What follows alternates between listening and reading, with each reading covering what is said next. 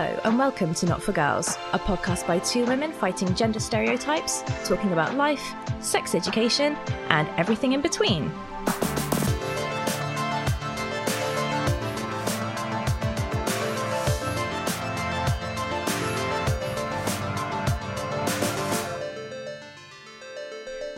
Hello, I'm Leah. And this week we don't have Nikki, sadly. We are instead joined by the wonderful Emma from the Real Life Ghost Stories podcast. Hi, Emma.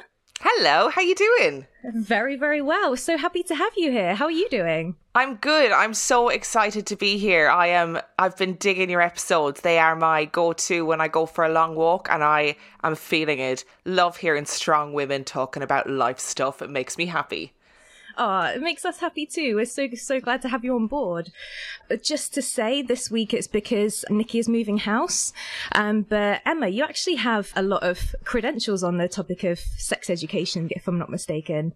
Yeah, this is sort of weird because I've never really spoken about what I do in my real life. Um, and there's re- the reasons for that will become clear. But I, so I've I've been a secondary school teacher for nearly ten years. I trained in Ireland um, and I, I'm trained to teach uh, religious education and English literature. That's what my degree was in.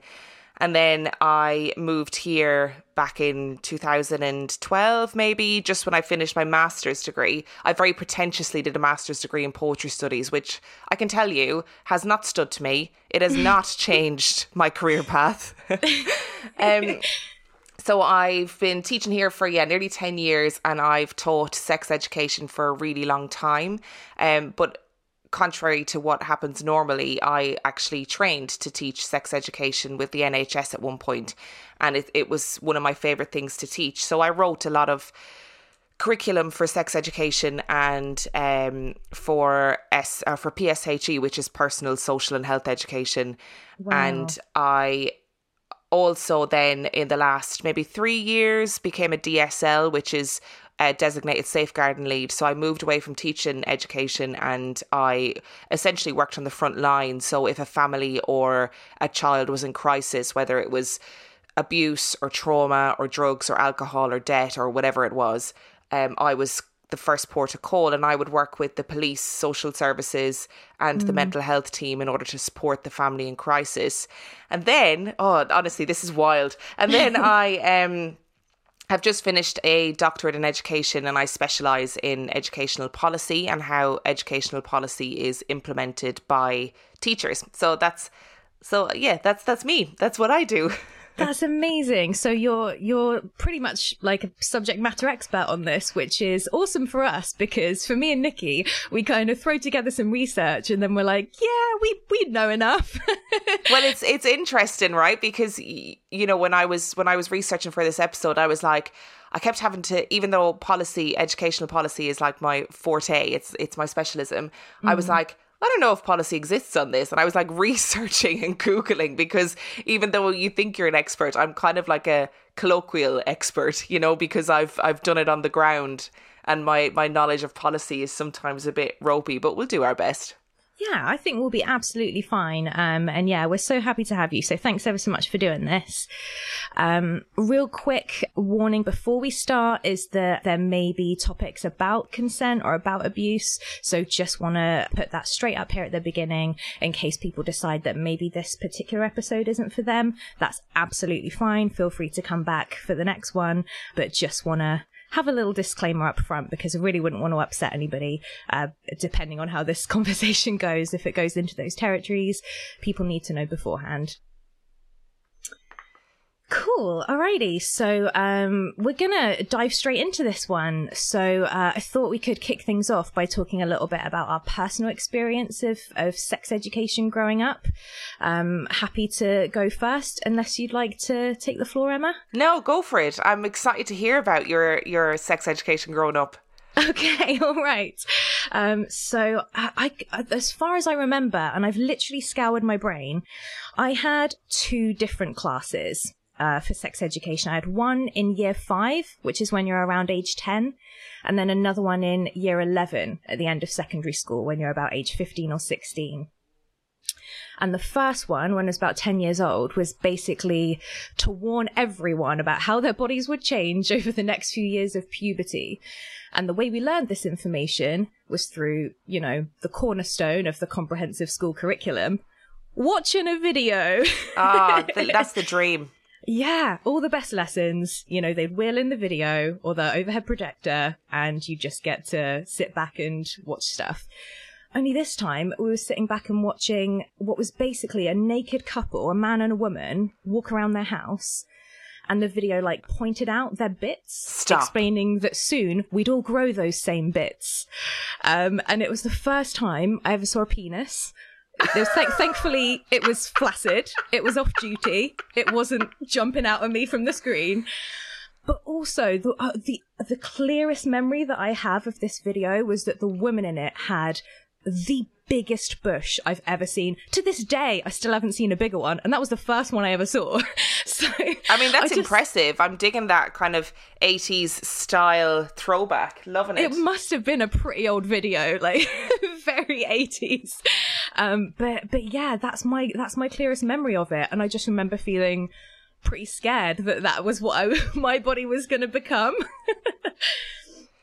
That's Um, really that's really interesting. I mean, like I just find it so bizarre that the best way. I mean, that and it's not that long ago, really. The best no, way. this, this was early nineties, maybe no mid nineties, something like that. Yeah, and imagine the best way they thought, right, we're we're not going to talk to children about their bodies. We're not going to talk to them about sex. We're going to show them just two naked people and say this is a penis and this is a vagina. And Yes, you're going to at some point you're going to look exactly like this in this video. Any Yeah. alteration from that should cause you alarm.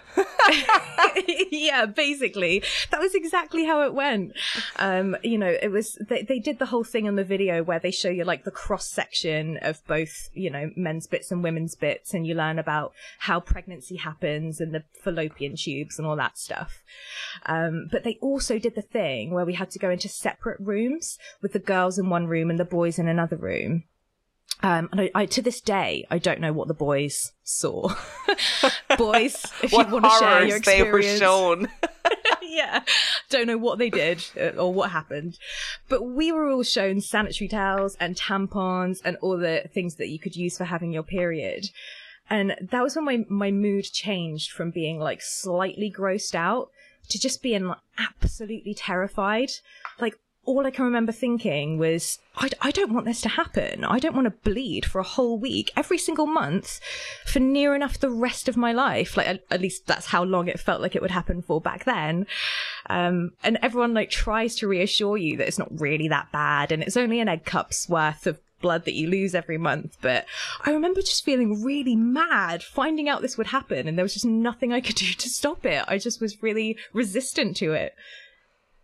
Yeah, it, I mean, it's that it blows my mind because I've been thinking about this all week as well, and I got no sex education for the entirety of my school career. So I went to an all girls Catholic primary school because I'm I'm Irish and I'm from Catholic Ireland, and I went to an all girls uh, convent secondary school. And I vaguely remember being like brought into maybe like the assembly hall when I was in first or second year, which is about like 12 or 13, and told the same thing. Periods are going to happen, suck it up and get on with it. Uh, the, I mean, the, the education about like that periods can be different for for some people and for some people they'd be heavier and for some people they'd be more painful and what's normal and what isn't normal. That didn't happen. It was it was just these are sanitary towels these are tampons. Probably don't use tampons because somehow they're they're seen as sexualized items and linked vaguely to your virginity so don't do that. Um Wow. But I, I just don't remember any other sex education other than that. We did uh, like I did biology and we got the kind of the factual rundown. This is penis, this is vagina, these are ovaries, this is what happens. But for in terms of like robust sexual and relationship education, we just didn't get any. And it might be, you know, it's a possibility that I missed it, you know, that I that I was absent that day that they happened to do it, but I have absolutely no recollection of getting any sex ed. Wow. So I know, which is which it seems wild today in our modern world.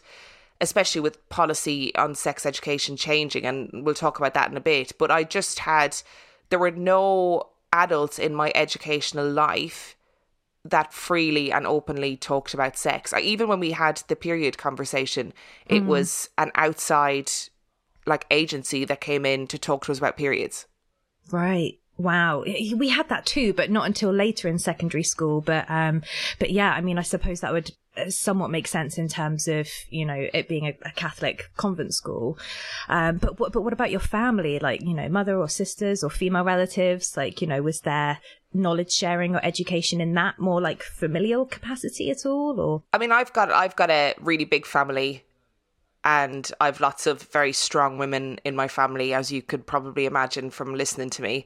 So I easily, easily could talk to my mum, and I've got an older sister as well, about periods if I had felt the need to. But I was also riddled with embarrassment about it. I was so mm. embarrassed about periods or period conversations or just periods in general. I thought, like you, I thought, fuck me, this is the rest of my life. Like I yeah. have got to bleed for a week for the rest of my life and there's there's nothing I can do about it. You know, yeah. because I never learned about things like the pill or like the implant. That blew my mind when I discovered that was a thing. Yeah. So it, it seemed like some sort of weird monthly death sentence that this was going to happen to us. And I was really lucky that you know I do have a very open family. If uh, if I rang my mum now and had a mm. conversation about my periods, there would be no shame or embarrassment or coyness about it. But when I was a teenager, I was just too embarrassed to talk to anybody about it. Mm. And I mm. know that if I'd said to my mum, hey, I don't understand this, or what does this mean? She would have been perfectly open and willing to have a conversation about it. But mm. because I had no experience of having open conversations with adults outside of my family, the last thing I wanted was to talk to my family about embarrassing reproductive things. Right, of course. And like, especially at that age when, you know, eh, you're pretty much just waiting for that doomsday you know, thing to, to like drop because, uh, like I, I remember since between having the lessons when I was about 10 and actually starting my period a few years later, like I just remember feeling that fear of like, it's going to happen, but when is it going to happen? And I would always like check to make sure. And I remember one time I found like a tiny speck of blood on my pants. It must have been from like a random injury or whatever in hindsight, but I remember thinking, oh, this really isn't that bad. and I and I went to my mum to explain, like, I think I've just started my period. And she took one look and was just like, no, that's not it. When you get it, you'll know. I like to imagine that you were like, I think I've just started my period and I don't know what you've all been complaining about because this is fine. like I'm the toughest, baddest bitch, age 12, like strutting through the neighborhood. Like, yeah, and what? I remember my aunt um, telling me, like, when she started her period, when she was whatever age she was, 11 or 12, mm. her mum just literally couldn't talk to her about it. So she went to her mum. She literally thought she was dying. Nobody had ever told mm. her about periods. She was in a house full of boys. She had no idea what was happening to her. Thought, this is it I'm on the way out. This is how I die. Went to her mum and said, I'm dying. oh, God, and her mum and her mum just went, You need to go speak to your cousin.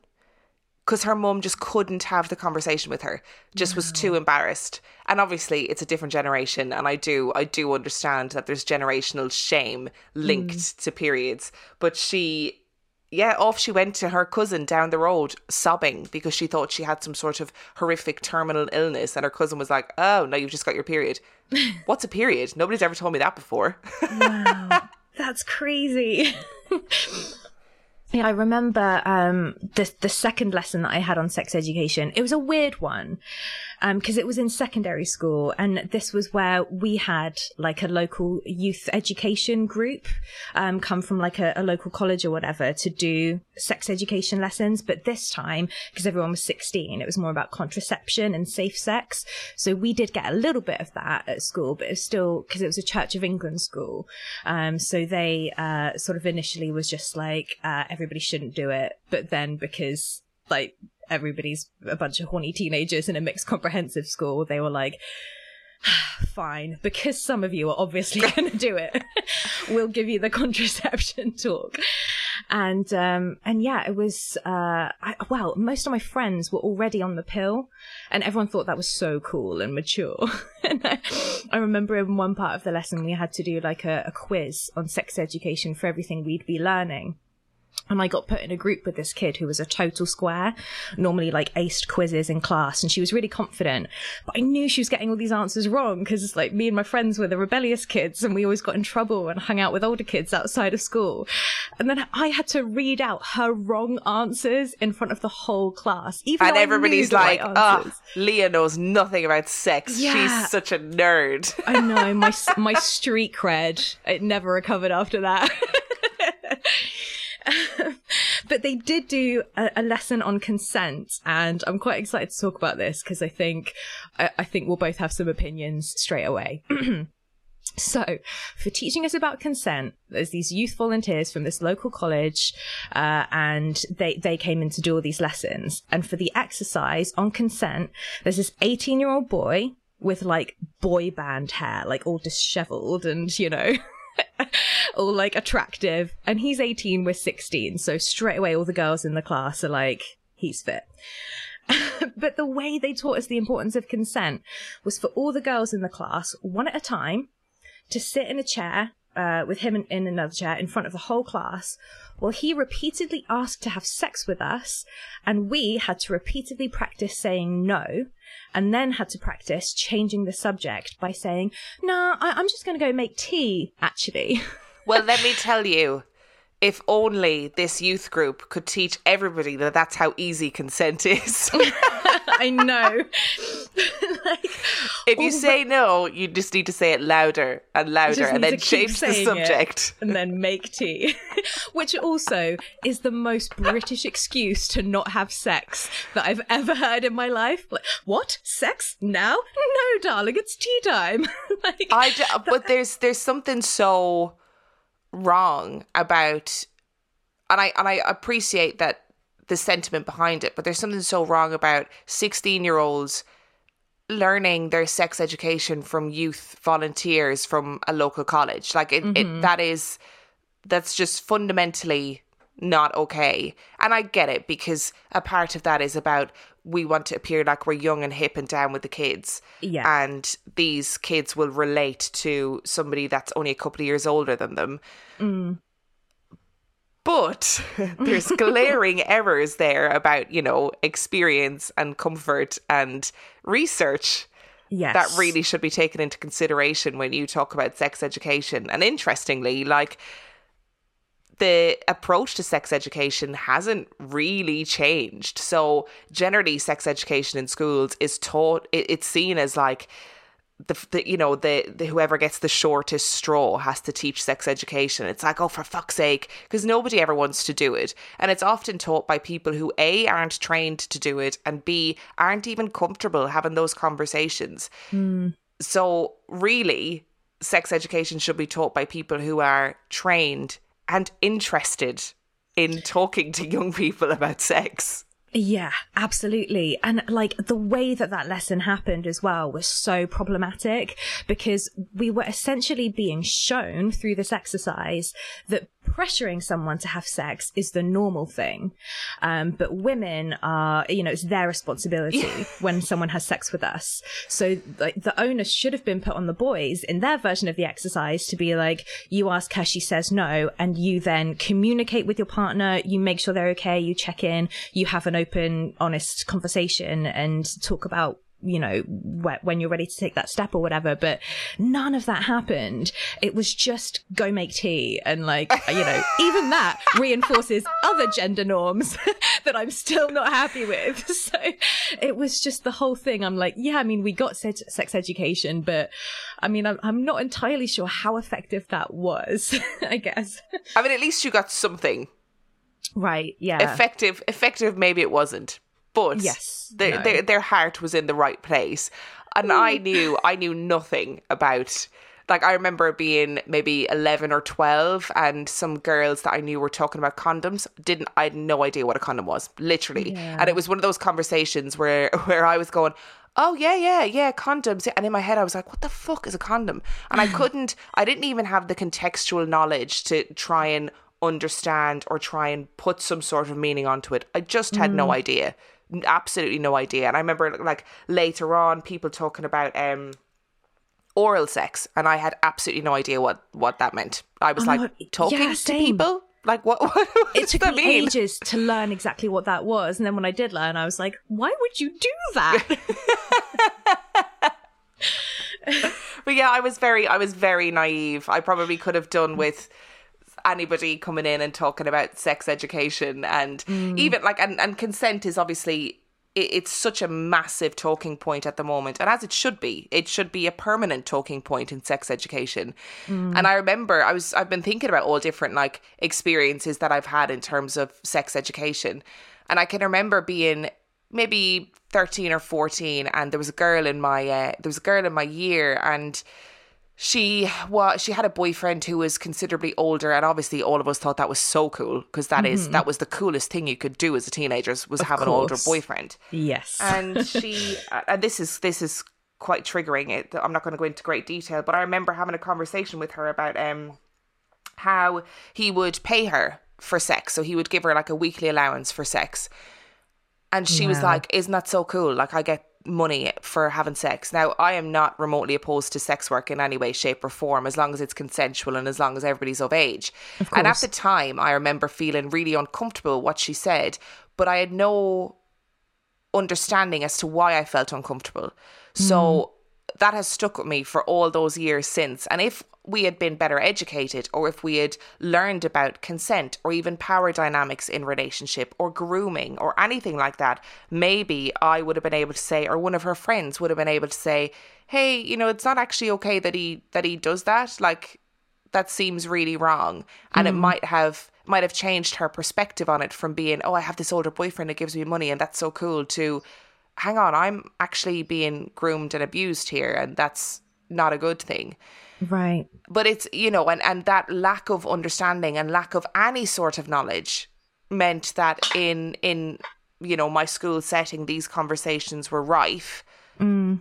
But nobody really had the language to be able to articulate why they felt uncomfortable with things. Because if you don't know a wide scope of sex education where do you pinpoint that language to say hey this is my boundary and i'm not okay with that which is obviously really important Right. Of course, if you can't define a problem, you Yeah. don't, you don't know it's there. Yeah, how do you how do you learn how to talk about it? And interestingly, like there's lots of new policy in education about and in sex education. So I think in the September coming, September 2020, there there's a new mandatory sex and relationship education policy um, that's being implemented across schools in England, which is important and very necessary. And the language within those policies is generally very inclusive, very up to date. So they include language in the policy about upskirting, for example. If you don't know what that is, as a listener, it's like taking pictures up a girl's skirt without her consent, essentially, in its vaguest, loosest term.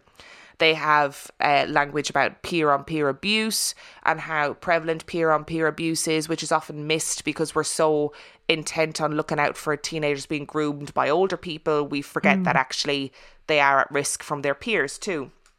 And all those things are really important. And consent is a massive part of sex and relationships education and understanding consent. However, how that is then translated into a classroom can often be incredibly different. So, like your story, those young people absolutely were doing the right thing by teaching young people about consent.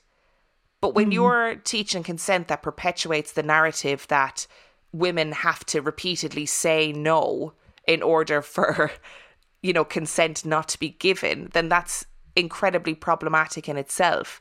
And it's the same in a school setting. If you've got people teaching sex ed who, like I said, see it as the short straw, don't want to mm. teach it, aren't really arsed, and don't do the research, yes, you're ticking a box by saying we did a lesson on consent, but what did that lesson actually entail and what did those kids take away from it?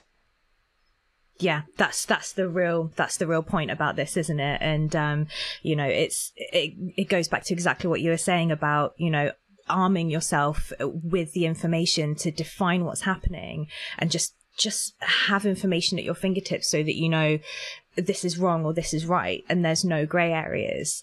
Um, but i think you know as much as i kind of yeah got a little bit of sex education in school um, my upbringing although it was church of england it was still you know full of these these religious messages as well. So i ended up with a lot of gray areas nonetheless. Like i was still very confused about exactly what having sex would mean um or and, and kind of everything else that went with it as well. I mean and, and throughout my 20s i've been finding out about different kinds of contraception that i can try. And obviously part of that is that new stuff keeps coming out but like uh it's it's just not having this information at the time when your periods start or at the time when you become sexually active. Uh, and i think it just uh, for so many people it feels as though it's this almost trial and error way of education which with something like sex i think is probably a bit too important to teach through trial and error. I think we need the information up front and then hopefully avoid people making errors that could really harm them or someone else um, so yeah, I mean, I'm all for sex education reform. If that's coming in September, then I'm here for it. and it, yeah, the thing with sex education reform is, you know, like I said, it's all well and good writing in a policy that you need to teach kids about consent, but how that translates is often very different. And our sex education fundamentally tends to be reactive, and that's mm. not useful. It's not useful if you find out that loads of kids in your class have been sending nude pictures and you then have an assembly about how if you send nude pictures you're going to go to jail like that's mm-hmm. not that's not useful and you need to equip children with the tools to make strong decisions and actually that starts from primary school mm-hmm. because not necessarily you're not going to be teaching primary school kids about you know, not sending nude pictures. However, mm. what you can do is instill in primary school children the resilience and the strength in their own convictions to be able to make their own decisions, understand their own boundaries, and respect their own boundaries. Mm. And that's yeah, absolutely that's kind of living in like a fantasy world, thinking that that's a simple answer to you know a huge problem but it is it, it does have to start from very young. And like i said it doesn't mean you have to be having explicit conversations about you know the implications of sex with young children but actually giving them self-confidence self-belief and resilience paves the way for stronger decision making later. And actually less risk taking behavior but we'll talk about that in a little bit yeah, no, absolutely. But but you're totally right, and the same goes for the kind of bodily autonomy. Like even in small ways, you know, I, this must must happen to so many people. But where you get told as a kid, like you know, oh, go on, go give Uncle what's his face um, a kiss, and you're like, I don't want to. He's old and weird, and I don't want to do that. But you get made to, and it's it's even that of kind of just giving children the the respect and and space to say no, I'd rather not, and then respecting that and teaching them through our actions that like no does mean no and that's fine. And you can say no and you're not going to you're not going to be made to do otherwise. Yeah and those and those kind of familial interactions are the stepping stones for being really fort, forthright about your own ideas of consent later. Mm-hmm. so of being you know able to stand behind no means no for you um and being able to be to be confident in that. Because actually unfortunately a lot of young girls and um, teenage boys as well they enter into sexual scenarios that they didn't necessarily want to be in purely because they aren't they don't have the bravery to say no and they feel like oh shit everybody else is having sex and this is the kind of the cool thing to do so i should be doing it too even though in their heart that's not where they want to be mm. um and uh, yeah there's there's some science behind that which we'll look at later but it is it is unfortunately something that starts very young and we need to be instilling those boundaries in kids from a really young age and the mm. confidence to respect both their decision making their own decision making and other people's yeah, absolutely.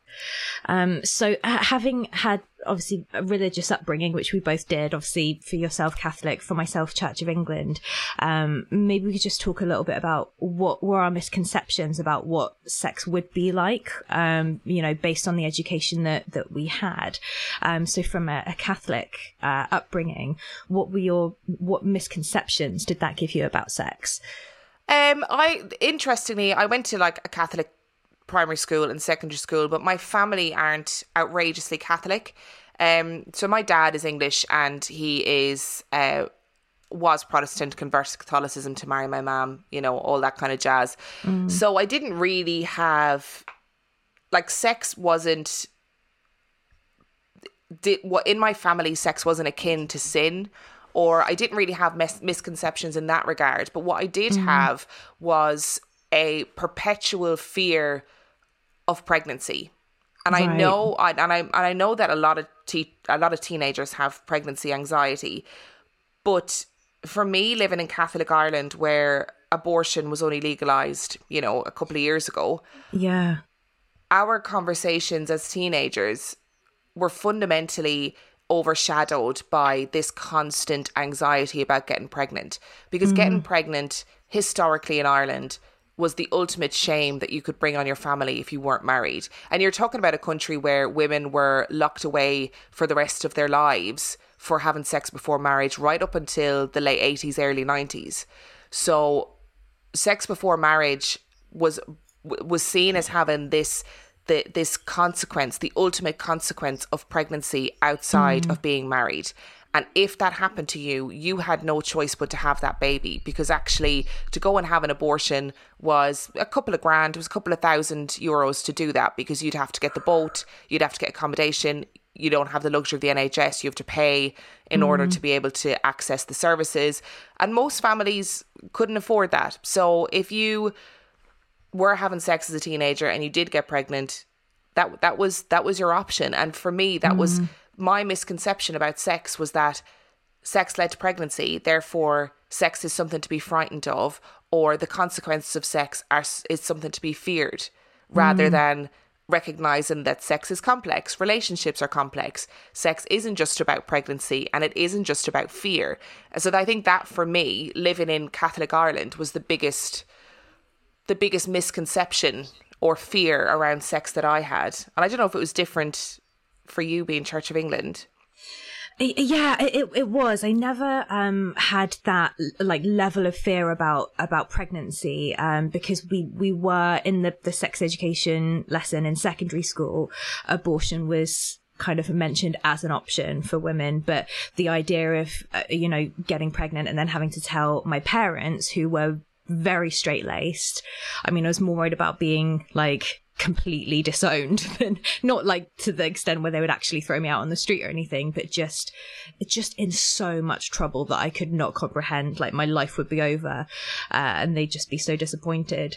Um, but the the thing that I really I, I still had that fear from having religious upbringing, but it came from this idea that if I had sex, I would lose whatever value that I had as a woman because I, I, never thought sex before marriage would be the end of the world, but when you get read passages of the Bible where women are stoned to death for having a, you know, sex before marriage or adulterous sex or whatever, it does make it seem a lot less appealing. Um, not because I thought I'd be killed for it, of course, but just because, you know, you, your father wouldn't want you, a husband wouldn't want you, society would shun you. And I mean, I grew up watching Friends and stuff, so I, I knew realistically that sex wasn't this awful bad thing where women were always seen in a negative light.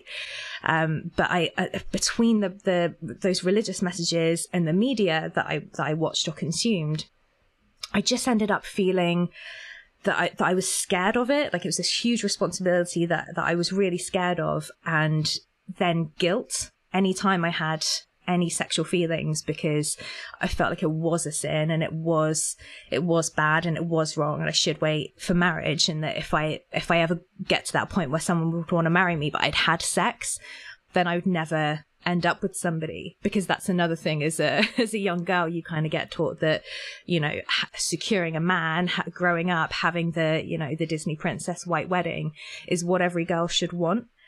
And thankfully I've been able to kind of unlearn a lot of that stuff and I don't uh, personally I don't practice uh, any religion anymore um, for me it wasn't something that was constructive to grow up with um, hopefully I'm sure it helps other people in various situations but yeah sadly that wasn't my experience and I I just ended up feeling really like I guess repressed is the right word. I think so, I'm I think I'm very lucky that I didn't have that experience. So I I grew up in a house where my mom is very feminist, and she championed like education for particularly her girls where she was like mm-hmm. education is key. See the world. Take every opportunity that you can have. And there was no there was no narrative in my household about the dream wedding or mm-hmm.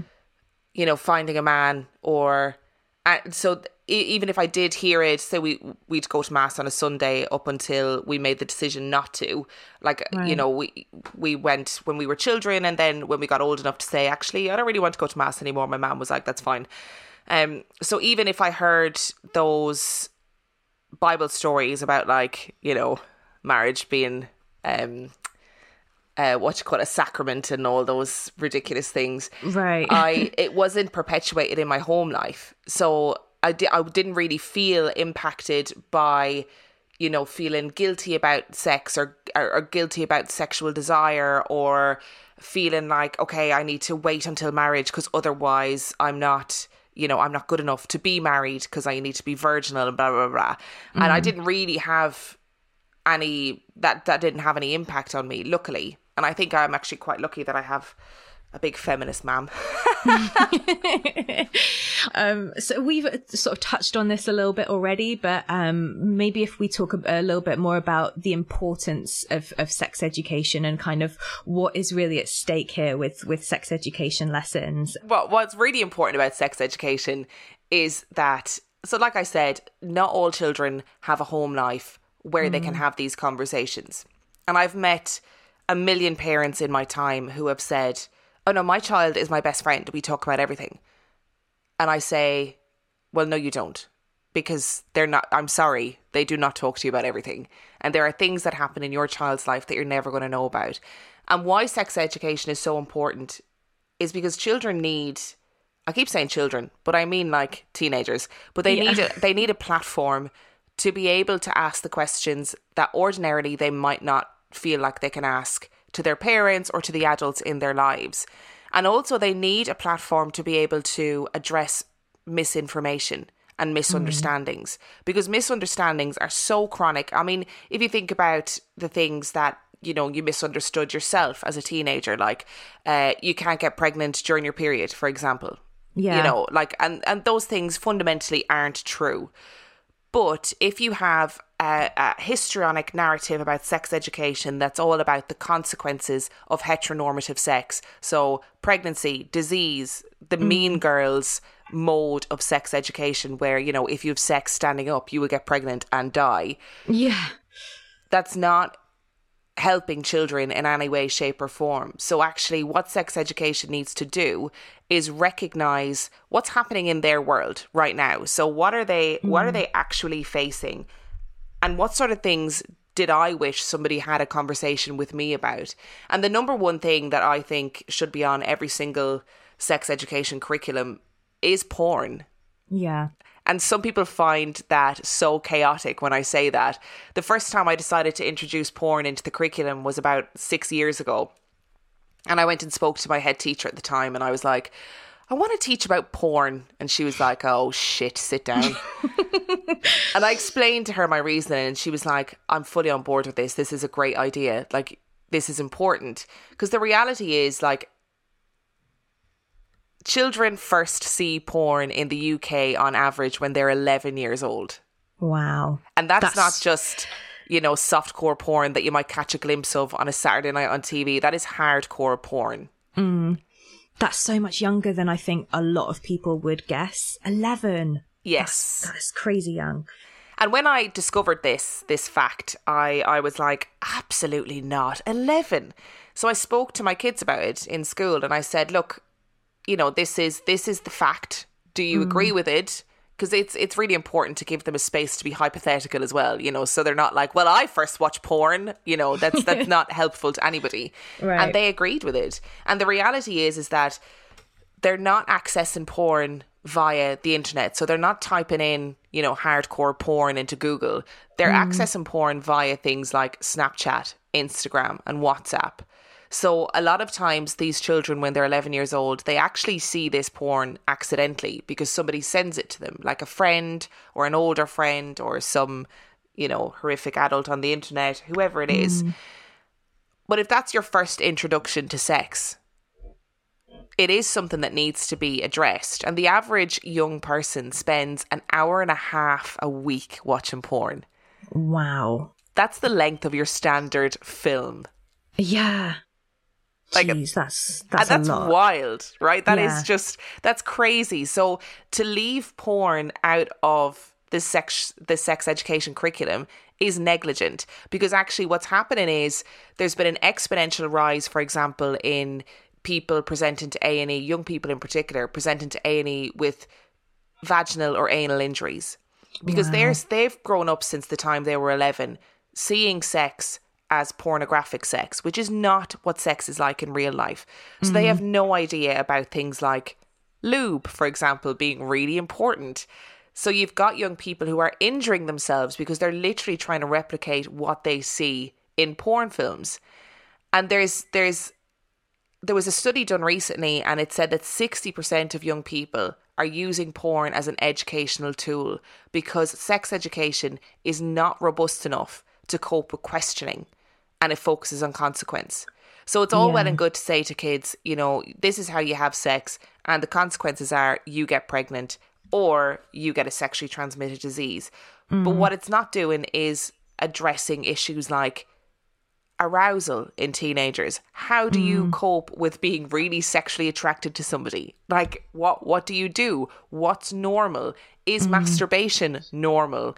And it's all of those things that need, those conversations need to be normalized. Because interestingly, when we talked briefly about consent, in that same study, 71% of girls reported that porn gives a confusing message about consent and it normalizes aggressive behavior towards women. Now, again, yeah. I wondered about this because I thought, is this um, statistical reporting that is that is designed fundamentally to prove a point, or mm-hmm. is this genuine statistical reporting? Um, and I spoke to my older girls, girls that I've taught since year seven, and they're they're now in uh, they're now finished um, sixth form, and I spoke to those girls mm. about that that fact, that study, and I said, you know, do you agree with that? And they were telling me that they, you know, they were saying, you know, hypothetically, I've heard of boys who, for example, spit on girls during sex because they think that's normal. They think that's what wow. sex should be. When actually, I mean, if that's what you're into, if both parties are into it, by all means, spit all you like. sure. But the reality is, is that porn doesn't show the conversations that happen beforehand where they decide what each actor is comfortable doing and mm. porn also doesn't you know address the the the massive issue of abuse in the porn industry and all that jazz, which is a whole nother conversation. Mm. But if you don't include porn in sex education, it is fundamentally negligent. Like it, it absolutely is, because that is where young people are getting their sex education from at the moment. And it's creating a world where the boundaries of consent are being blurred because both girls and boys think that porn sex is what happens in real life. Yeah they they think that that's the reality uh, and it's not just kind of you know literal acting. Two actors who've negotiated a, a contract or hopefully negotiated a contract uh, and, and, come in to, to do a job um, which you know uh, is is what you hope porn is. Obviously like you said could do a whole, whole nother topic on yeah. what the porn industry is like. Um, but yeah it's it's the fact that they can so easily grow up thinking that that's what's real and that's what's normal and that's what's expected of them. And uh, th- this even relates to the the whole fallacy about. Um, and I, I, looked into this a little bit. You probably know more than me about this as well, but of women making noises during sex. And do we do we do that because we see the you know the porn and uh, go, oh, I should be moaning and everything else, or is there a good reason? and basically, I read a study which said if there is a scientific reason for it, uh, you know, because women can quite easily achieve orgasm without making any vocal sounds. Um, but they said if there is a scientific evolutionary reason for it, it's to encourage the male to finish, which like kind of blew my mind because I mean, yeah, that that whole it's it's just it's all just so much for kind of male pleasure, and that that's kind of I think my main issue with with porn. I mean, me and Nikki mentioned really recently about rule 34 in internet culture, which is the idea that if you can think of it, if you can imagine it. There's a it, porn. there's a porn of it, right? and um, but that so often that porn is for what would traditionally be the male uh, gaze or the, the male's desire, um, you know, to, towards women. And, you know, is that these portrayals often are aggressive and, um, you know, potentially violent towards women rather than ever focusing on female desire, which, you know, it's, it's such an issue. Like it's this, such a massive issue, and it's just not. I mean, there's there's been an up a, a rising in in feminist porn, and I use the term feminist porn loosely. Mm but actually a huge amount of feminist porn is also not centered around female pleasure.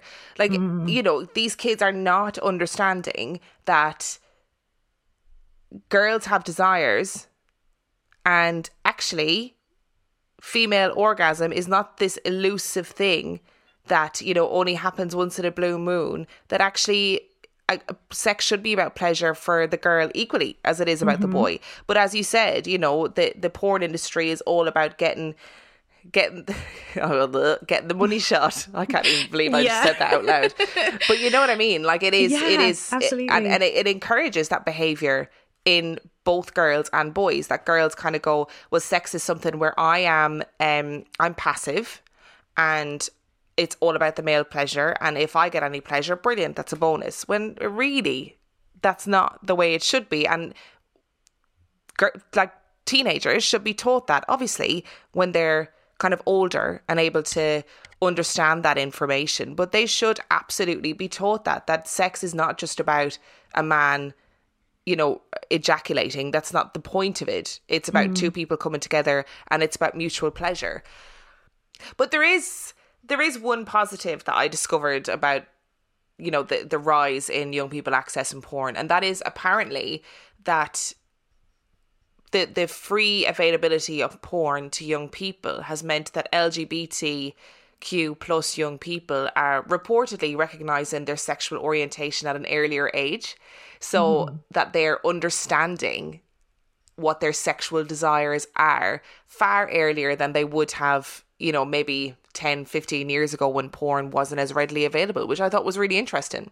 Yeah, it's a, still a question mark for me over that content and is it hmm. still mm. safe and consensual and all the rest of it? And I, I guess that's kind of a, a double edged blade in some way because you kind of, you know, on the one hand, you've, you've got, yeah, it's good that people are kind of having this information and being able to explore their sexuality and not feel shamed for that. But then on the other hand, you know, clearly like these explicit graphic images are still doing a lot of damage if, if kids are walking into A&E with, you know, bleeding and injuries and stuff. Yeah. So I, I can completely understand you're you're saying that porn should be on the curriculum because it's giving kids the answers and the information to navigate that.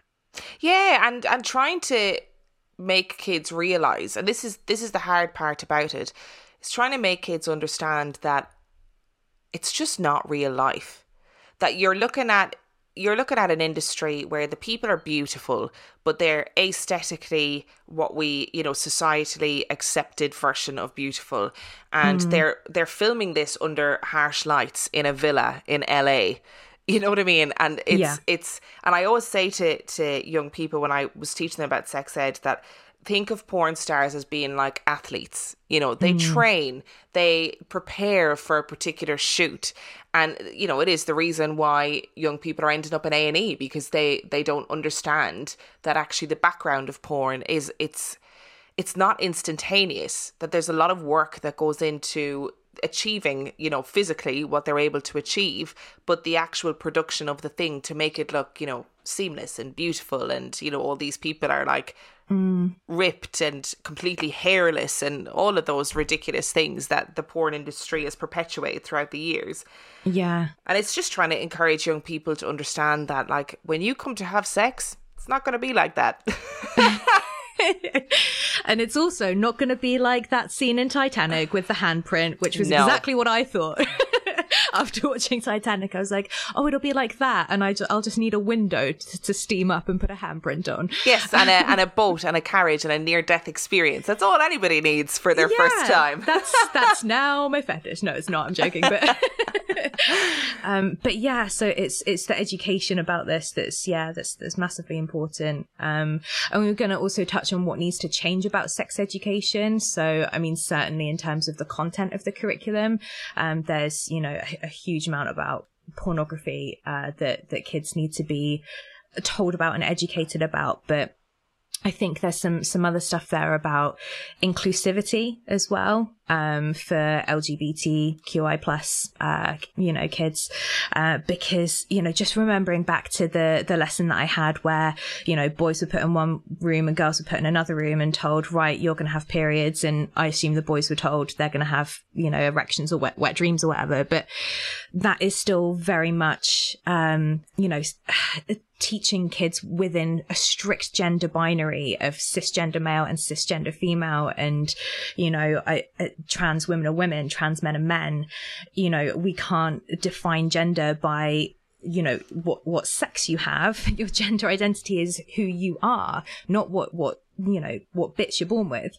Uh so not all people who menstruate will identify as as women um, there will be trans men out there who will still menstruate. And I, I can only imagine, obviously being a cisgender woman myself, but I can only imagine that, you know, for a kid growing up, that will be really hard to navigate. And, you know, I, I know that there's a, a huge wealth of information and support online now for people to find. But like, you know, for, for people my age, there was nothing like if any of the kids in my class were non-binary or trans, there was no space for them. No, absolutely not. Like, even in terms of gay people, you know, 10, 15 years ago when I was in uh, secondary school, there was one girl who we all assumed was a lesbian, just assumed. And she had such a hard time in school because of that, because we weren't educated about sexuality. And as a result, being in that space, being in a school space, was really difficult for that person. And one of the things that I wanted to include in in in my sex education curriculum was lessons about sexuality, but not just about you know this is what it means to be gay. That's it. Let's move on. Mm. Because our young people, they are understanding of a whole world of different sexualities that I didn't even know existed until relatively recently. You know, I had to have young people explain to me the difference between pansexual and bisexual because I was like, "What? Sorry, I don't understand this world." Um, and they explained it to me. So you you know, it has to be if you're going to be inclusive, it has to be all inclusive, and you have to teach children about trans people and trans rights and what that means and how fundamentally it isn't a threat to you if somebody else is trans. And it's nobody's business if somebody else is trans. It's nobody's Yeah. business if somebody else is pansexual or bisexual or hmm. demisexual, whatever it is. And however, however they choose to express that is their choice and it is not your business. And that's one of the hardest things to get across to young people because the minute somebody is different, even still in this day and age, the minute somebody hmm. is different for whatever reason, they are immediately a target, which is sad, but it is a reality. And the only way to combat that is through education that is Yeah. thorough and holistic and not just you know somebody is gay or straight that there's a whole myriad of stuff going on there that needs to be addressed mm. No, absolutely. Uh, because, you know, the, the, what's at stake if, if, you know, the, the education there is, is non-inclusive is that it just reinforces and upholds this construct that, you know, what's normal is to be cisgender and straight. And anybody outside of those gender binaries is taboo or anti-normal and that makes discrimination so much easier and you know violence against the lgbtq plus community you know uh not necessarily like that it happens more, but that it's not questioned as much. Um, so, yeah, absolutely. You know, in terms of, uh, you know, the, the history and current state of, you know, uh, gay liberation movement and trans rights, uh, movements now. Um, I, I would love for that to be included on the sex education curriculum because, you know, what, what's good is, is that, you know, the more information that's accessible, the more people feel comfortable, you know, coming out and saying, yes, this is how I identify. Uh, what we're starting to see is that, you know, the, people think that the numbers are rising because, oh, people are being shown all this content and it's making them gay or it's making them trans. it's not. It's that this is becoming normal so people don't feel scared or ashamed anymore. And that's why there's, there's more, uh, you know, cases or whatever or occasions of people saying, yeah, I identify as this or, or yeah, I, I feel attracted to, you know, this type of person. Um, and that, that just needs to be fine. Like there needs to be no shaming or or or, bias as, as much as we're humans and you know uh, we sometimes do sort of have unconscious biases but we need to be questioning that um, and just addressing those that that imbalance of attitudes um, towards you know different genders and, and different sexualities it just it needs to be uh, completely inclusive. That's my my biggest hope for the future of, of sex education. you'd be really surprised. So the school that i worked at for the last six years and the school i worked at previously were really positive about LGBTQ plus rights and inclusivity mm. and visibility and they were totally open to any work being done around that so i went and i did stonewall training which is the um, training for educators about lgbtq plus rights and activism and all of that jazz and it was mm. really good training and it was all about like the language that you use and why that's important and giving you know young people safe spaces but the amount of educators that were at that training that were saying that their schools won't allow them to make this a big deal. And if they try and make it a big deal, they're seen it's kind of met with eye rolls and, oh, like, really, is this important? Well, actually, yes, it is really important. It's mm. incredibly mm. important. And there's elements of it that I always thought were almost tokenistic. Like they would say at Stonewall training, you should get your staff um, rainbow lanyards, or right. you should um, have flags in your room. Now, I've always had, I've always had both an Irish flag. and a pride flag in my classroom always and i i kind of was i was thinking about the whole lanyards thing and i was like you know what i'm just gonna i'm just gonna do it and we'll see it, mm-hmm. you know, mm-hmm. I feel like it's a little bit tokenistic, but if people want to wear one, maybe it'll make a difference to some young people. And I listened to a podcast where a um, gay man, an Irish gay man, was on, and he was talking about how he would have loved if he had seen even one teacher with a pride flag in their classroom. So that made mm. me think, oh, maybe this isn't actually really tokenistic. And interestingly, lots of staff members, they were desperate to wear a rainbow lanyard. They were loving it. Interestingly, I had more children come out to me. Wow. when they realized, when they saw the pride flag that uh, like I, I I think I might have had more children come out to me than anybody else in the universe. Um but I also got an email uh, only just recently from a student who said, you know, I never felt like I never felt the need to come out to you or anybody else, but I just wanted to let you know that I always felt safe in your classroom. Um, wow. And I was like, okay, so maybe I see it as tokenistic, but then again, I'm a cis cisgender woman in a in a heterosexual relationship. Mm-hmm. It's not mm. my place to decide what's tokenistic and what isn't. But actually, even small changes like that in terms of LGBT young people are really important in schools. Yeah, absolutely. And they and they're often those little changes are often seen as being kind of oh, it's just a bit of a faff, really. It's just a bit of a tick box exercise. Well, for a young person, they might not see it that way. Yeah, yeah, absolutely. The the best thing that we can do surely is is to just you know make make it clear that you know you're there and you're here to support them and would never judge or anything like that. And then follow through with it as well, which, you know, um, is the other thing because a, a, lot of people talk about performative allyship, yeah. which would be if a teacher kind of wore the lanyard as a tick box exercise, tick box exercise. And, uh, and then if a kid actually tried to talk to them, would I imagine be really dismissive or um, not supportive or empathetic. Uh, so it's it's just it's showing up, you know, for for the LGBT community. So um, yeah, actually being an ally and coming through, performing that role, not just pretending to, I guess. and there is a there is an importance as well in which is difficult again as a as a straight woman to kind of figure out how to include this into a curriculum. But when we talk about sex education and we talk about like pleasure and the mechanics of sex and mm. you know all of those things, we don't include queer people. Like they they yeah. they that that just doesn't exist. So a lot of times um young gay men for example because for some they come out earlier obviously for others they might not come out for years and same for um young gay women mm.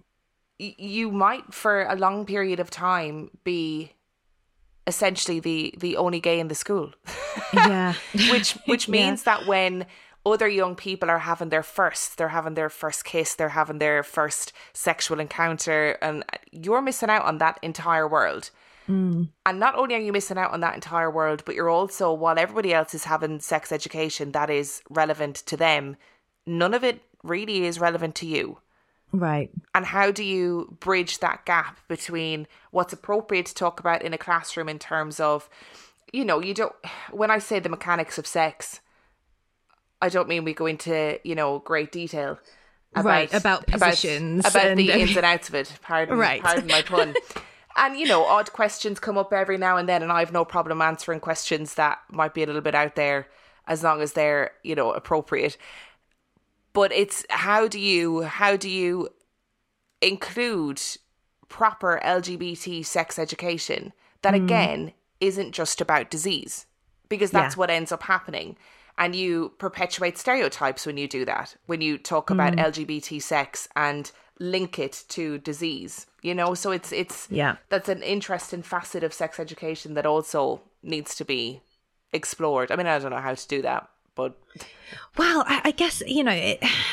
I think it relates back to what you said earlier about teaching that sex is about mutual pleasure for people because the first uh, introduction that I had to sex education back at around age 10 was that sex is because of reproduction sex is about pregnancy and the penis goes in the vagina and that's the equipment that's involved in this process and that's how it works and that's the norm.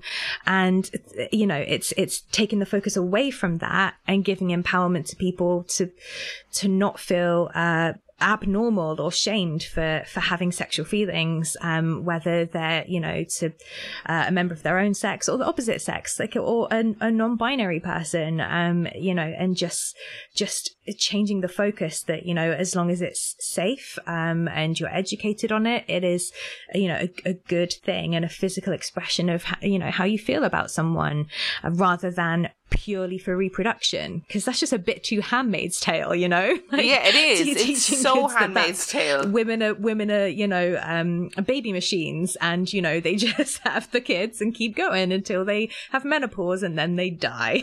Like that just needs to not be the social narrative anymore i think and one of the one of the things that i used to do with year 9 i think which is age kind of 13, 14, is mm. to address slut shaming because that fits into yeah. that narrative. So we still, in some way, uh, kind of adopt the Madonna whore complex.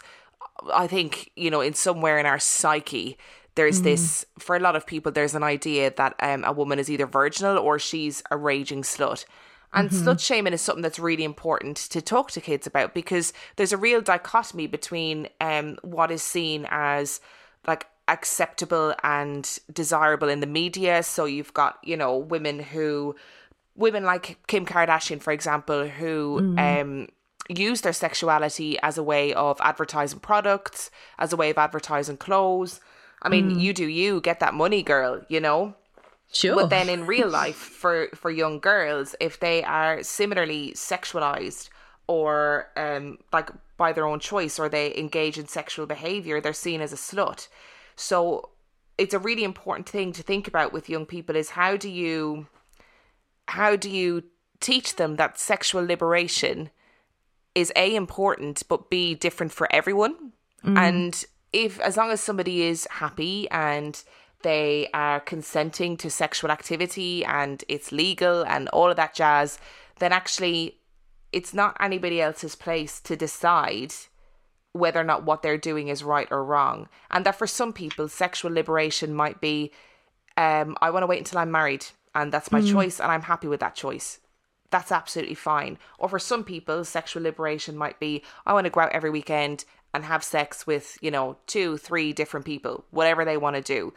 And it's it's allowing just young people to recognize that there is a whole spectrum of sex, sexuality, sexual liberation, and that that's okay and that that's Yeah. normal. Yeah, absolutely. I, I, I 100% agree with you. It's definitely coming more into the, into the forefront or into the mainstream in terms of, you know, recognizing that we do need to be teaching kids this stuff. And, and like you said earlier, to, to not do so would, would be negligent. Um, cause, you know, I, I mean, we've seen this happen before where, you know, banning abortion just leads to back alley abortions. People are still going to do it. Telling people they can't have sex, well, they're still going to do it. They're just going to learn it from porn and end up getting themselves injured or whatever. You know, if we, if we can, you know, educate and empower people with, you know, how to navigate this stuff, then not only are they going to go ahead and do it, but they're probably going to be way safer, way happier, way more empowered. Um, so yeah, that can only be a good thing. Definitely, 100%. Awesome. So, um, so shall we move on to um, to science section, which uh, which you are um, taking uh, Nikki's place this week um, I am- to do her science section. We could always alliterate it for like Emma's education if you want to give it your own brand. But I mean, I am definitely not a scientist. Just going to put that one out there. But one of the great questions, and I'm to keep this relatively short because I've just been rambling, but one of the great questions that I have asked many teenagers many times in my career is why did you do that? and they Oh, God. inevitably go, "Ah, I don't really know, I just did. So what we what we kind of need to accept and understand is that teenagers will always do stupid things and they will never cease to amaze you with the stupid things that they do. But there's a scientific reason behind that. So there's like there's several schools of thought as to why teenagers are more inclined towards risk-taking behaviors. And we often say oh it's just, it's just hormones it's puberty. Mm. And yes in boys, you know, they have when they hit puberty, they have an increased um, level of testosterone, which causes kind of more aggressive, more what is seen as stereotypically masculine behavior. But there are other biological and evolutionary factors at play. So the first thing for risk taking behavior, and risk taking behavior is classified as anything that is potentially dangerous. So that can be drink, drugs, driving stupidly, jumping off Right. buildings, doing all that jackass stuff that was really popular in like the 90s and early 2000s. right shoving your mate down a roof in a Yeah. shopping cart. Yeah, All those kind of things. All that but good stuff. also like sexually risky behavior. So having unprotected sex, all of that jazz. Right. So the first thing is that it's about mate seeking behavior. So, in terms of evolution, obviously the human race survives by our ability to reproduce. Mm. And therefore, lots of male risk taking behaviors are completely governed by their subconscious and this subconscious biological need to find a mate. Because mm. risk taking behavior, in terms of evolution, is indicative of power, strength, and virility. So, you know, there's that old saying that it's only the bold and the beautiful that survive. So, as a result of that, young males are more inclined to engage in risk taking behaviors in the presence of young females that they find attractive. However, they're less likely to engage in risk taking behavior when they're in a stable relationship. So there was this hmm. psychologist called Carol Silva, and he did something called the stoplight game, which is used again later. But they basically got a load of teenagers who were in relationships and they shoved them into this car stimulator. Uh, not stimulator, what's the word? Simulator. So Oh, yes, yeah. in in it they had to drive through a town in this simulator and every time they got to a traffic lights the traffic lights would turn to orange indicating they need to slow down but they were i think they were being timed as to how quickly they would get to their destination when they were with their girlfriend in this simulator they were less likely to to, to show any risk taking behavior. When they were alone, they were less likely to show any risk taking behavior. However, when they very deceptively introduced a really aesthetically pleasing young woman into the equation that had recently broken up with her boyfriend but still wanted to do the test, the boys displayed a massive increase in risk taking behaviors in their driving. So it's really interesting that actually risk taking behavior in teenagers is an evolutionary thing, but it's hmm. also a biological phenomenon too. So because, you know, in the modern world, we use things like MRI and brain scanners and CAT scans, and we can study the human brain in a lot more detail than we could maybe 20 years ago. Hmm. So lots of people think that young people engage in risk taking behavior because their perception of risk is not as good as adults. So they don't understand the risk that's involved. But that has been shown time and time again to be completely untrue. That young people completely recognize the risk. They can recognize it and they can also evaluate it afterwards, but they mm. still engage in risk taking behaviors. But actually, there's a study, or there have been lots of studies that suggest that risk taking behavior is actually about the brain's physical response to relationships. So, in teenagers, the right ventrolateral prefrontal cortex is actually less developed than in adults. And that's the part of the hmm. brain that helps us to manage social isolation and rejection. So, in essence, teenagers feel rejection far more acutely than adults. So they will they will do things to make them be accepted by the group, to make the group think they're cooler. They will do things to avoid being rejected. They will do things to keep somebody with them Wow. and they use the same stoplight game to the simulator to try and see to try and prove this and it was found that teenagers were far more likely to drive in a risky manner when they were with their friends but adults showed absolutely no signs that their driving changed when they were in the presence of friends which is really interesting so actually teenagers are both evolutionary and biologically predisposed to being idiots. Which is Well, that vindicates a lot of my choices back then. yeah, and what's really what is more interesting is that we don't recognize um, risk taking behavior in girls. So we don't see it as risk taking behavior. We see it as being a fundamentally male thing, when actually girls are just as likely to engage in risk taking behavior as boys.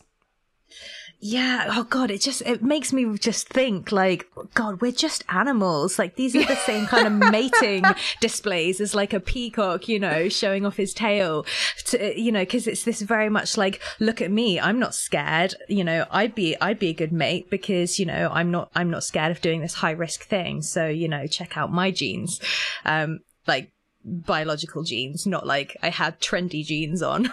Um, but, but yeah, um, that's, that's so interesting. So obviously that part of the brain, the right ventrolateral prefrontal cord, I'm not going to say it right. I mean, I don't even know. I don't even know where it is. So um, yeah, I guess as, as we mature from adolescence into adulthood, that part of the brain or the chemicals in that part of the brain stabilize and we no longer feel this need to kind of show off or Yeah. you know take these risks and it just Uh, it just proves the point that in sex education they already know that having sex without a condom is stupid and they Yeah. already know that if they have sex without a condom there's a risk of pregnancy so why are we continually flogging a dead horse trying to force them to change a behavior that they're biologically predisposed to do anyway realistically It's about preventative strategies and Mm. making them as educated as possible. Where's your local sexual health clinic? What time does it open at? When can you get there? You know, so the, like it just baffles me that even though scientifically it has been proven and studied that uh, young people's brains are different, we still try and use the same reactive, histrionic methods to teach them sex education. It just doesn't make any sense. Yeah, no, absolutely. It's this idea that, like, I guess it's the nature nurture debate again, isn't it? And Yeah. like, so, so both are obviously important, both make up who we are, but clearly, like, this is a very prominent part of our nature. And like, as teenagers in particular, um, I mean, God, I have so many regrets of being a teenager and doing stupid stuff. But now I know there's a good reason why I did all that Yeah. stupid stuff. So being told like, you know, uh, about abstinence or, you know, just to not have sex or just to kind of, you know, to- toe the line and, you know, uh, be heteronormative is so often like it's just denying our nature because, you know, as teenagers, we just are. We are going to act in these stupid ways and take risks. Um, and yeah, I guess it's just about, yeah, like you said, preventative. so you're not dealing with like collateral damage later. Yeah, exactly. Yeah. Oh, awesome. That was fascinating science section. And you know what? I'm sure Nikki will be really happy because she loves the uh, the evolutionary reasons why things happen. So um, I'm so, absolutely yeah, convinced Perfect. that Nikki's going to listen to this and go, well, that's a load of shit. I, I guarantee she won't. Um, so for Creative Corner this week, uh, I just thought it'd be good to talk a little bit about representation of sex and consent in the media. But because this is about sex education, I thought it would be good to talk about, uh, sort of, uh, media for that's targeted towards younger people. So, um, for young adult, um, or YA, uh, readers, um, and new adult or NA so these are two different demographics of um, like fiction, I guess, uh, because I categorize what I write as new adult. NA, and that's differentiated from young adult fiction, which is just for teenage readers, uh, by the inclusion of explicit content. So, uh, new adult books are for a demographic of about 18 to 30 age, and young adult for uh, sort of anywhere up to age 17 usually or sometimes will cross over to adult readers but are really targeted towards you know younger teenage readers primarily. And there's a lot of um of, of basically i'm a huge nerd. So i i uh, engage with like uh, different writing communities and reading communities online and there is a huge kind of ongoing cultural conversation about what level of content should be included for teenage readers um, because some young adult writers do include quite sexually graphic content in their books. And then these books are targeted to people between age 12 and, and 18. Um, and you know, this can have the exact same result as we were talking about earlier when kids learn about sex from porn, which is to have unrealistic or unhealthy views of sexual relationships. Um, and, and consent is another one as well. So like Game of Thrones, which was a massive popular show, like there were multiple narratives in that show of women like Sansa who become strong because they, they go through sexual assault. Yeah. Not like you were strong already and then this awful criminal thing happened to you. Just, oh no, you had to become strong. And it's, it shouldn't be used as this, uh, catalyst for character development, which it, and I so remember. I, I didn't read Game of Thrones, but um I I watched quite a lot of it, and I remember thinking, okay, is this is this some sort of rite of passage for women in this in this series? Like this is it really awful. makes it seem that way, doesn't it? It makes it seem like, oh, another woman, you know, has to deal with this awful experience again. Um, and that then becomes normalized, uh, for, for viewers who, who just becomes, you know, so desensitized to seeing this kind of violence or sexual violence, uh, against women, um, which is, which is massively problematic for obvious reasons. Ultimately, I think for myself, um, if you are writing for, for teenage readers, um, that's probably I've kind of come to the conclusion that like just don't just don't show anything that's aggressive like writers need to be really responsible about who their audiences are and if they are including sexual content I mean, there's also a question mark over the ethics of that because imagine for a second that a writer who's an, an adult is writing sexual content about two teenagers who are underage. Like, and now imagine that instead of words, they were doing art of this, visual yeah. pictures. We would have no qualms whatsoever about calling that what it is and being very concerned about that person's you know what they find attractive uh, so I, I, think you know if if if your characters are over the age of 18 um, then showing consensual um, safe responsible uh, sexual scenes is is probably fine, you know, in the same way that you know you can have responsible conversations where the focus is put on choice and on inclusion. Um, but it's such a sensitive topic, and um, so I, I think as as a, a writer, we or, or like uh, for writers who are out there listening, um, you know, just doing our research is so important here, and really thinking about your audience and and what's appropriate. I think the important thing is that if the if we do put those portrayals out there for teenage readers, um, it just needs to be handled really carefully with everything consensual, or maybe even just implied. You know that because this is the other thing.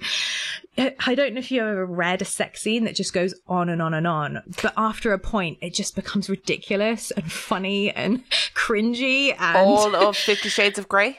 Yes. Uh, why that needed to be three books, I will never know.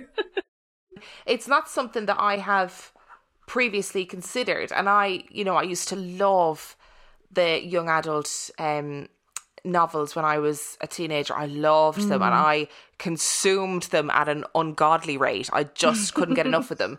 And there's some, you know, to this day that I still would go back and read. And I just had never really considered the dilemma of adult writers writing about children and uh, um, teenagers having sex. Yeah.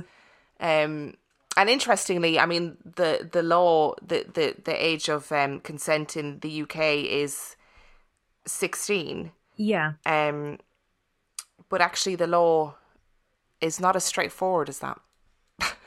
which is a whole other it's a whole other i mean it's a whole other bloody podcast but yeah. but but technically you legally can't consent to any form of sexual activity if you're under the age of 12 um right, when you get to kind of 15 14 15 it becomes more of a gray a legal a legal kind of gray area which is right. an interesting thing to think about but doesn't change the fact that we're talking about adults writing about mm. teenagers having sex yeah. I just yeah, yeah I just I've never I've never considered it. So I don't really know I I understand. I can see that it's a minefield and it must be a minefield as a writer to think about why am I including this and what am I trying to portray and what do I want young people to take away from what I'm writing? Mm. Yeah, because it's it's not necessarily wrong for for people of that age to read about sex. I mean, quite clearly, you know, if if the average age in the UK where where people first watch porn is age eleven, and then young people spend, like you said, what an hour and a half each week watching yeah. porn, like they're they're no stranger to this content. So it's not necessarily the consumption of the content that we're saying is is wrong. It's who's creating the content, why are they creating the content, and what is in that content as well because um, there are there are, are readership communities where the books that they've read are not always very clearly consensual. Sometimes those lines have been blurred, uh, or it's, you know, a younger woman with a much older guy. And so, you know, in the terms of the characters, I mean. And so, uh, that kind of becomes a little bit problematic because that could portray, you know, I mean, God, a similar situation that you mentioned at the beginning of the podcast with, you know, the girl at school, um, who's dating a much older boyfriend and that that could be, you know, I don't know, pressure or grooming or, or something else going on. Um, so I, I think it's just, it has to, the focus has to be on the writer's responsibility of what what we feel comfortable putting out there and what's responsible to put out there. Um, and I think that, you know, for, for younger readers, um, you know, if, if anything, you know, in terms of explicit sexual content is put out there, the bottom line is that it just has to be really clearly consensual and safe and, you know, hopefully not this, this porn like fantasy where, you know, uh, cause you never read like an awkward sex scene, you know, but I'd kind of love that if, you know, it was a bit like, oh, whoops, sorry, or, oh, that, oh, that was a weird noise, or. yeah, because it's, that's far more relatable for young people yeah. than these like, you know, pages and pages of this smooth, yeah, transitioning sex, you know, and, and it's gentle whatevers. Yeah. I think one of the um I was I was thinking this week about, you know, represent representations of sex in the media. And one of the best things that I have seen recently is um sex education.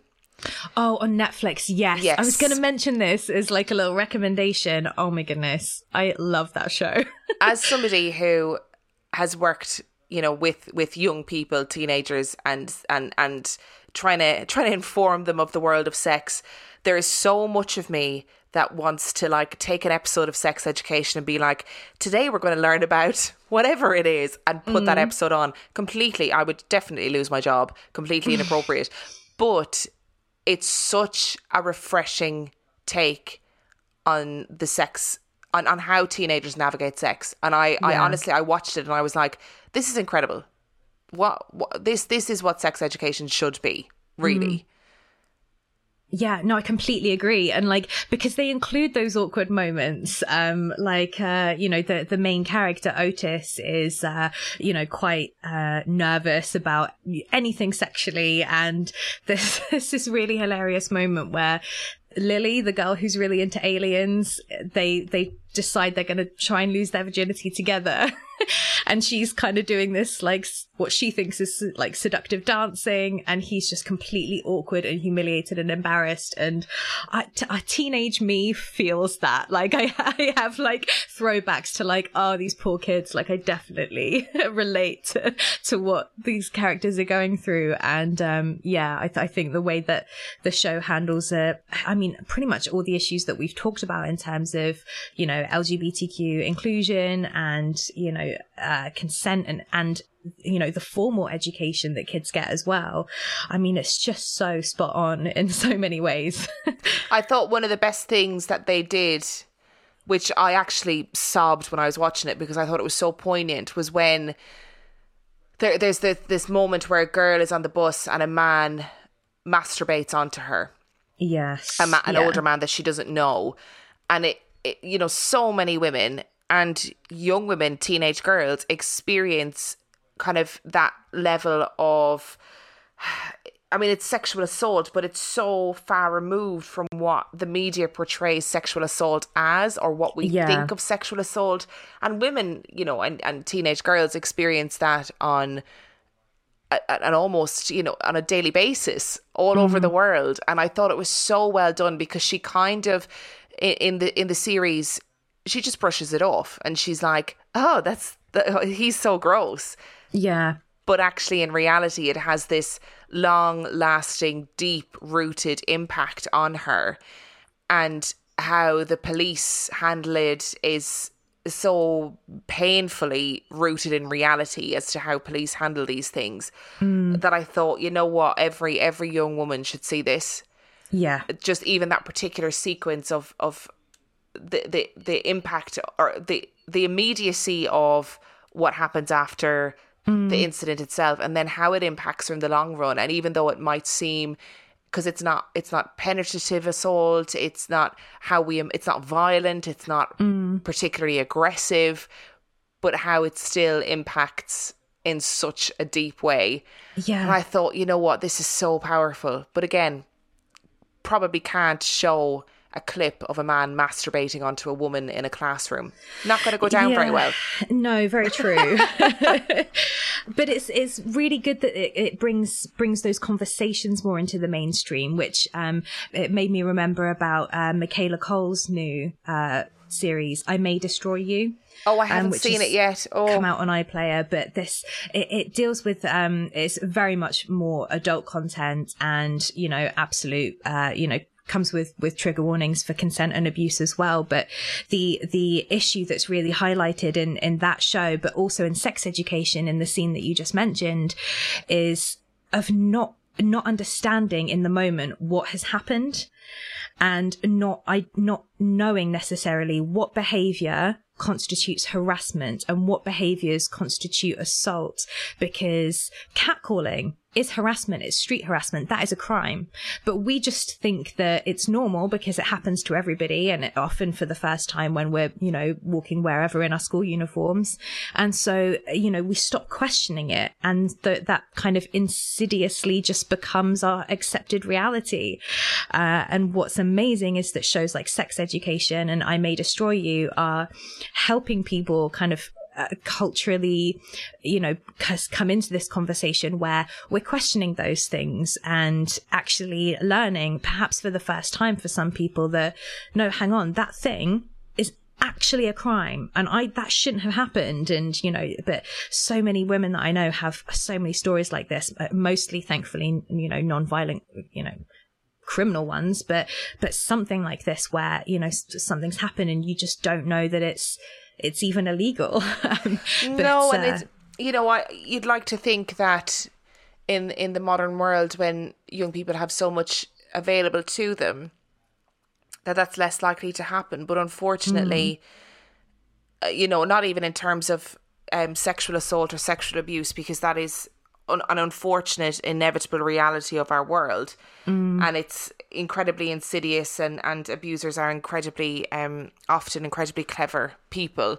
Yeah, but what you said about what what is what is healthy and what is illegal. You know, mm. I've had numerous occasions where I've had conversations with young people about, you know, an, an argument that they've had with their other half and because of this media obsession with displaying passionate relationships as being akin to violent relationships, mm. they often don't recognize that, you know, somebody smashing the house up because you said you want to go out with your friends, but then apologizing for it isn't a healthy relationship and is yeah. abusive. Or somebody obsessively texting you and telling you you're not allowed to go and you're not allowed to um you're not allowed to sleep because you have to stay up and talk to them or whatever it is. Yeah again, it's abusive and not actually it's not a sign of how much they love you, would you believe? Yeah. and that's and that's really difficult because a lot of our you know, our, our um media representation of passionate relationships are incredibly abusive, you know, and they're they're not actually acceptable in real life, but young people don't see that often yeah, especially in fiction. I mean, Twilight was a massive one for this, where everybody, because because that was like the book everybody loved, like you know, uh, in young adult literature when I was growing up, and Edward was like this perfect guy who you know would be so protective over you, but literally he stalks her he controls her behavior and manipulates her through, uh, you know, this, this knowledge that he's so strong and has the potential for so much aggression and so much violence. Um, and even though she's, she's kind of this young, fragile human, she's just still so besotted with him. And then as a reader, you kind of end up vicariously feeling that way. And that that's exactly i think the problem that that we're kind of talking about here where yeah you you don't necessarily uh, end up differentiating between what's realistic and what's abusive and what's you know this just complete fantastical idea of a person that that isn't healthy or realistic in by any measure of, of any anyone's standards. Um, so yeah, I, I I've read so many essays on Twilight and why it's a why it's real bad for for girls to read but unfortunately i guess there's there's a lot of content out there like that but um, with shows like sex, sex education you know, yeah, I wish everyone would just watch that, and then that that's where we would get our information from because uh, it just oh, it just it gets everything it gets well so much of everything right. I think. Um, so yeah, watch Sex Education. Don't read Twilight. That would be my advice. that's the takeaway from this episode. yeah, that's what we've learned, summed up into one simple recommendation. uh, there's one more Netflix recommendation that I have, and I can't for the life of me remember the. Oh, it's Big Mouth. Oh, Big Mouth, yes, with the which, puberty monsters. With the puberty monsters, which is, I mean, it's it's very crude humor, but dear God, is it demonstrative of what puberty is actually like for a lot of people? oh, I've not watched it yet. It's on my radar, but I've not watched it yet. I will definitely check it out. It's very good. The female hormone monster is incredible. Like it's it's just it's really like sex education. It deals with a lot of issues in a humorous way, but it's just far more crude than uh, um, sex education, or far more crude yeah than sex education. And interestingly, they had this. There's a really meta moment at the end of I think maybe the first series where they talk about um uh where they reference the fact that they're adults talking about the sex lives of teenagers and one of the hormone monsters like looks down the camera and says but if you turn it into a cartoon then you know everything's okay and i was like oh oh that's interesting so obviously they must have had those same discussions about like how how much can we do as adults writing about this but it is an it definitely an interesting watch mm, Absolutely. I'll definitely check it out. Thank you for the recommendation. That's awesome. yeah no worries Cool. Alrighty. So I guess uh, we should just give a, a massive shout out and uh, thank you. Uh, and everybody should go listen to the Real Life Ghost Stories podcast if you haven't already. Um, and you got social media as well. Uh? Yeah. So yeah, we're on. Uh, I should know this. I say this literally every day. We're on Instagram at Real Life Ghost Stories. Maybe I can't actually remember. If you look up Real Life Ghost Stories podcast, you'll find us. There you go. That's all you need to know. Go and listen to us. I don't talk about sex on that podcast. So thanks for giving me the opportunity to talk about sex. anytime. um, and you can uh, check us out as well at Not for Girls Pod on Twitter and Instagram. Um, and if you want to subscribe and give us an Apple uh, Podcasts review or rating, then we would absolutely love that. Uh, so more people can come find our, our content in the future and do the same for Real Life Ghost Stories podcast as well, because it is so good. I've never in another, with listening to another podcast, been so simultaneously frightened, but also cracking up at the exact same time. but you somehow, you make, make that work, you and Dan. So, um, Thank so, you. yeah. Yeah. Everyone should go check it out. Oh, I've also sorry, I've got one more plug. I think by the time this comes out, uh, go and listen to Dan's new podcast, which is called "Let Me Introduce Myself."